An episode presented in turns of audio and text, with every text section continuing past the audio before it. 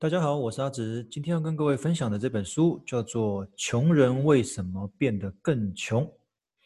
这个书皮是一个黄色的封面，所以在书架、书店里面还蛮值得引人注目的。不过这本书的出版时间比较早一点哦，这是城邦文化事业出版的。那出版日期是二零一五年的十一月，作者是阿蒂夫米亚跟阿米尔苏菲两位作者。其实这个书名的题目“穷人为什么变得更穷”，嗯，其实这个在最近还蛮有感触的。为什么呢？因为在二零二零年的疫情导致很多人的工作受到影响。其实说老实话，纵使股市呃上涨快速，但是对于工作有影响的民众而言，其实三餐温饱是他们最重要的事情，所以他们也不太可能会有多余的钱去做投资。这是对于那个收入比较低的人，或者是工作不稳定的人而言，其实股市跟他们的关系并不大。那对中产阶级来讲呢，他可能会有一些闲钱，但是他因为看到股市这样子涨，他想要想要赚多一点，想要赚快一点，所以他可能会透过借贷的方式来进到股市里面。当然运气好到你，当然真的如你所愿赚的更多，但是大部分我遇到的状况都是运气不佳的。那你投资赔了钱，但是当初这些钱都是借来的，所以导致你的家庭财务报表上面又多了负债的栏位哦，可能是信用贷款，也可能是呃把房贷再借出来投资之类的。无形中，不管是中产阶级或者是收入比较低的，他在整个资产的累积速度上面，不要说增加，反而是开始减少，更甚至于快速下降哦。那当然对。股市里面的这些大股东而言，啊，因为股市上涨，它的那个资产增加速度就更快了。换言之，因为这一次的疫情会导致贫富差距的加速拉大，有钱的更有钱。哦，我有本来就有很有钱在投资在股市房市，但是我没有钱的，我只能想办法找到我的工作。那中产阶级因为想要多赚一点，也是那种借贷的方式。来做投资，然后但是风险也很高，也很容易出现问题。所以书里面就提到说，穷人为什么变得更穷？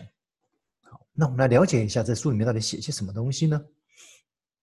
其实他在一开始的第一章就有学者研究发现到啊，在一九九七到二零零七年这段时间啊，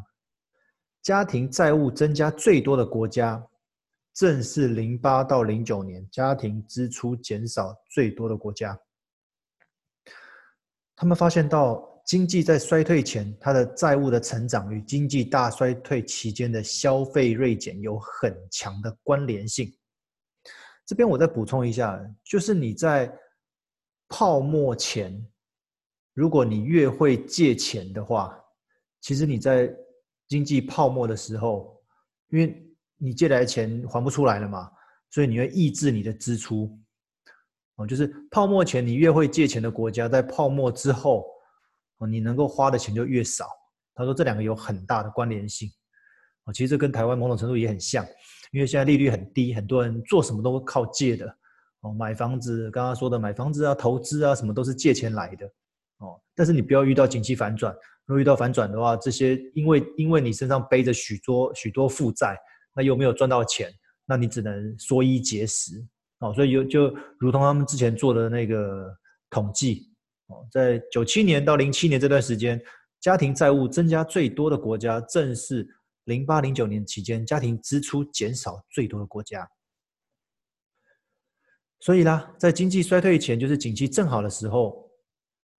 在你容易赚钱的时候，就出现那种透过借贷来投资或者借贷来消费。哦，况且你人性本贪，你在泡沫之前觉得这些行为相当的合理，可是万一发生经济衰退了呢？你出现了投资赔钱，甚至失业没有工作了，那你当初借的钱并没有因为这样子而消失，你还是得还。那大部分的民众只好透过降低我的生活支出，降低我的生活开销。哦，所以其实这本书在围绕这个这样子的中心思想来阐述说，哎，为什么穷人会变得更穷？哦。并不是他不工作而变穷，而是因为他太乐于透过借贷，就是类似有点杠杆的味道，来加速，希望能够加速自己的那个资产累积速度，就反而得到反效果，所以被打入在贫富光谱的贫穷的那一端哦。来，书里面又提到说，在每一场经济灾难发生之前，几乎都有家庭债务大幅增加的现象。请问这是谁的问题？嗯、我觉得借钱的人，哦，把钱借出去的，就是所谓金融机构啊、银行啊及民众各要负一半责任。哦，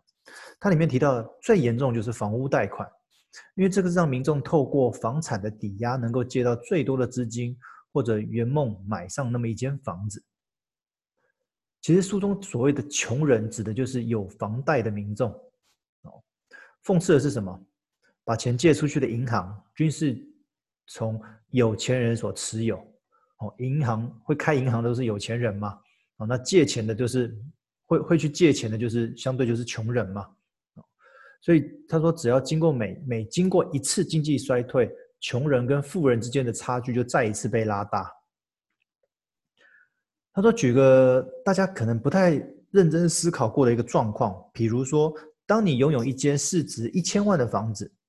好，那你你可能自备其中两成，就是两百万是自备款，那房贷部分就是八成，就借了八百万，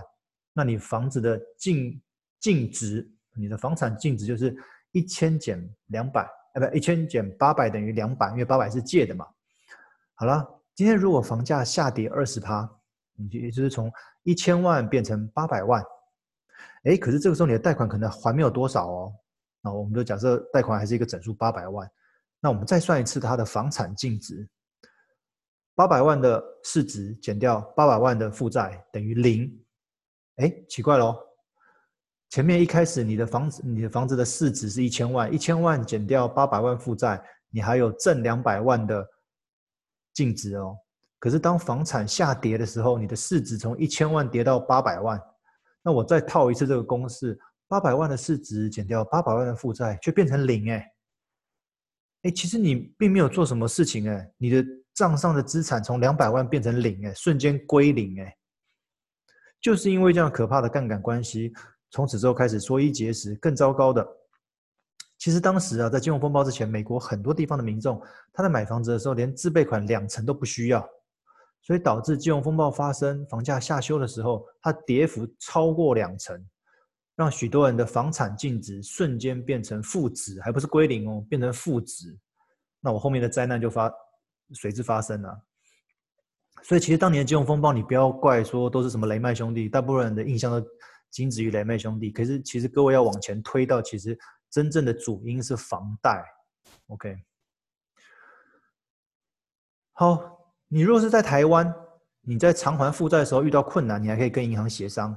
哦，看是要延迟啊，或者是降低一下还款金额之类的。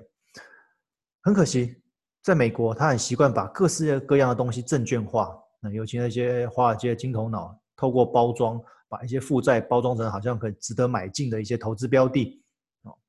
他说民众的房贷啊已经被包装成可以被他人投资的金融产品，换句话说，原本的债权已经转人转到他人的手上，早就不在银行端了。那你这样屋主要去协商也找不到人啊，因为你总不能跟全国的投资者去协商吧？好了，这个动作已经严重妨碍到屋主重启协商的能力。而这个就是金融风暴当初的关键因素之一。这边做的是房贷，那我们再聊聊学贷。学贷是除了房贷以外的另外一个大问题。过去父母亲都会灌输子女类似的观念：你只要好好念个书，取得好的文凭，就有机会找到好的工作，过好一点的生活。但是在这过程当中，我们的求学成本学贷就成了求学的基本配备。可惜，我们的爸妈从来不会告诉我们说，毕业时候可能会遇到金融风暴，对，因为他们也不知道嘛。不仅影响找了工作的时间，也延后清偿学贷的时间，导致你的人生从出社会之后就输在起跑点，更不用说那遥远的终点了。你一出社会，可能就是负债，负债来源就是当初的学贷。那你当初到底值不值得借学贷来拿那张文凭？哦，这就是另外一个问题了。所以其实慢慢很多人开始有一些新的观念，说：哎，我到底有没有需要念到那么高的学历？因为念了高学历不见得有好的工作，甚至甚至于不见得有你预期的薪资收入，但是却增加了你许多负债上面的金额。那在衡量之下，有些人就会放弃，我继续向上念博士啊、硕士之类的，而是大学出来就出来工作。其实这个没有对错啦，啊，不过就是你个人在这个学历跟你的负债上面、财务上面取得一个平衡点。书中提到了，还有提到一个严重的经济衰退，并非由摧毁经济产能的天灾人祸引起，而是从你的资产价格崩盘、家庭突然开始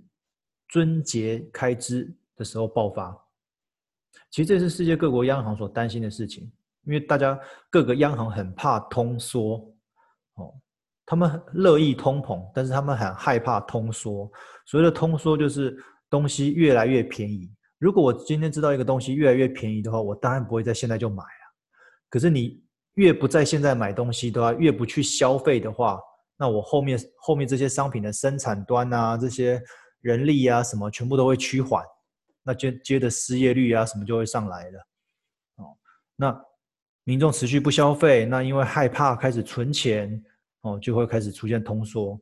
哦，所以其到目前为止，其实很多国家持续印钞票或实施零利率，甚至于负利率，就是希望解决消费力锐减的问题。他说，原来一般民众常见的负债类型，竟然会对个人、家庭，甚至整个国家造成那么大的影响。